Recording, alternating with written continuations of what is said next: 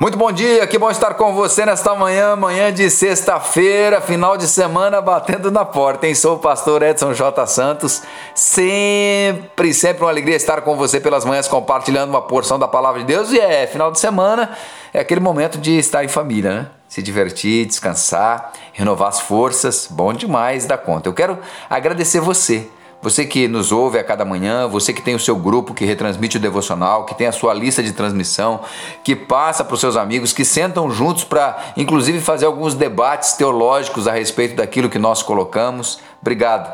Muito bom estarmos conectados. Eu estou muito feliz com tudo que Deus fez essa semana e com os feedbacks que nós recebemos, né? Então, encerrando a semana, eu quero falar com você sobre centralizadora. Êxodo 18, 18 sem dúvida desfalecerás, tanto tu como este povo que está contigo, pois isto é pesado demais para ti. Tu só não o podes fazer. Eu vou te ensinar um segredo.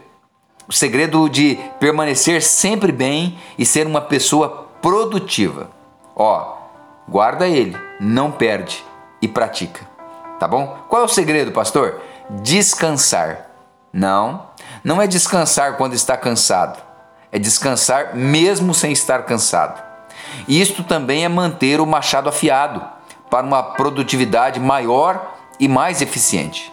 É lógico que às vezes há a exceção da regra. Não vai dar para sair mais cedo, não vai dar para chegar mais tarde e pode acontecer de comprometer o fim de semana e até mesmo o feriado prolongado. Mas isto é exceção, não é a regra. Veja bem, quando você pergunta para algumas pessoas que tiveram sucesso profissional, e alguns há que pensam que quem tem sucesso profissional tem tudo e é uma pessoa que tem uma enorme vantagem sobre os outros e que vale a pena parar para ouvir, é um tolo, porque só tolo pensa assim. De que, que adianta a pessoa ter sucesso profissional, contar vantagem que nunca tirou férias e comprometer a sua saúde, comprometer as suas amizades verdadeiras? Comprometer a sua família e pior, a sua alma, perder aquilo que realmente tem valor. Jesus, certa feita, chamou um homem de louco. Ele teve um resultado extraordinário naquilo que fazia. Em Lucas 12, 16, e lhes proferiu ainda uma parábola dizendo: O campo de um homem rico produziu com abundância, e arrazoava consigo mesmo, dizendo: Que farei? Pois não tenho onde recolher os meus frutos. E disse: Farei isto Destruirei os meus celeiros, reconstruí-los-ei maiores, e aí recolherei todo o meu produto e todos os meus bens. Então direi à minha alma: Tens em depósito muitos bens para muitos anos, descansa, come, bebe e regala-te. Mas Deus lhe disse: Louco, esta noite te pedirão a tua alma, e o que tens preparado, para quem será? Assim é o que entesoura para si mesmo e não é rico para com Deus. Eu já conheci vários pastores assim. Eu já conheci padres assim, empresários assim, pessoas incríveis que no meio da jornada perderam tudo.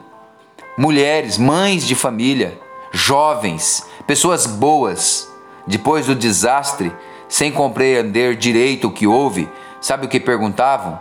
Meu Deus, o que eu fiz de errado? Quando olhamos para a pessoa de Moisés, um líder fora da curva, alguém além do seu tempo, o maior legislador do Antigo Testamento. Tipifica o próprio Senhor Jesus, era íntimo de Deus, alguém com quem Deus falava cara a cara. Um belo dia, Deus chamou a atenção de Arão, sacerdote, e Miriam, profeta, ambos irmãos de Moisés. Sabe o que Deus falou em Números 12, 8? Boca a boca eu falo com ele, claramente, não por enigmas, pois ele vê a forma do Senhor como, pois, não temestes falar contra o meu servo, contra Moisés? Realmente ele era alguém incrível. Mas Deus precisou enviar alguém, uma pessoa, o sogro de Moisés, Jetro, para dar nele um puxão de orelhas. O que ele estava fazendo?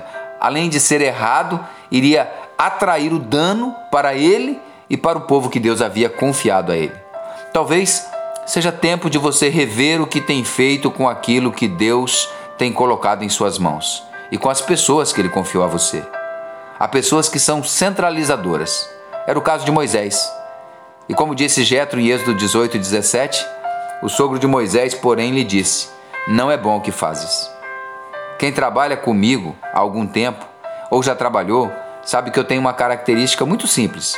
Se você tiver uma boa ideia e trazer ela até mim e estiver dentro da viabilidade de recursos que temos, você é a pessoa responsável por colocar a ideia em prática.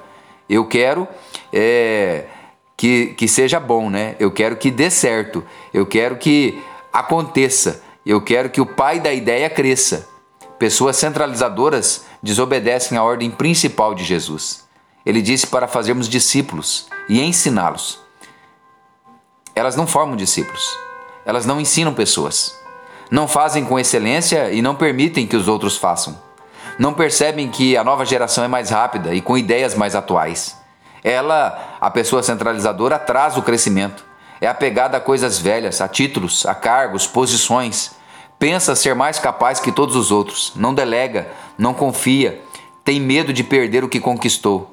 As pessoas a seguem por medo e não por amor.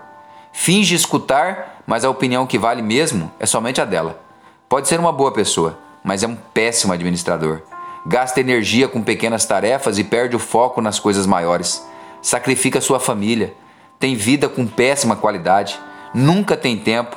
Está sempre cansada e acredita mesmo que as pessoas só servem para sugar ela. Vai morrer e morrer só, porque os poucos mata os que estão à sua volta. Pode até não matar fisicamente, mas mata profissionalmente, emocionalmente, espiritualmente. Ela precisa aprender a ouvir Jetro. Não é bom o que faz. Montar uma equipe, delegar, confiar, focar nas coisas maiores e aprender a descansar. Ter sucesso é terminar bem em todas as áreas da sua vida. E isto é o desejo do meu coração para você, tá bom? Vamos orar?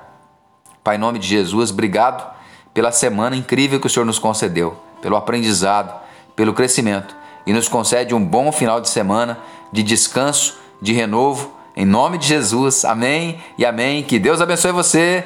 Bom final de semana, bom descanso, um abraço.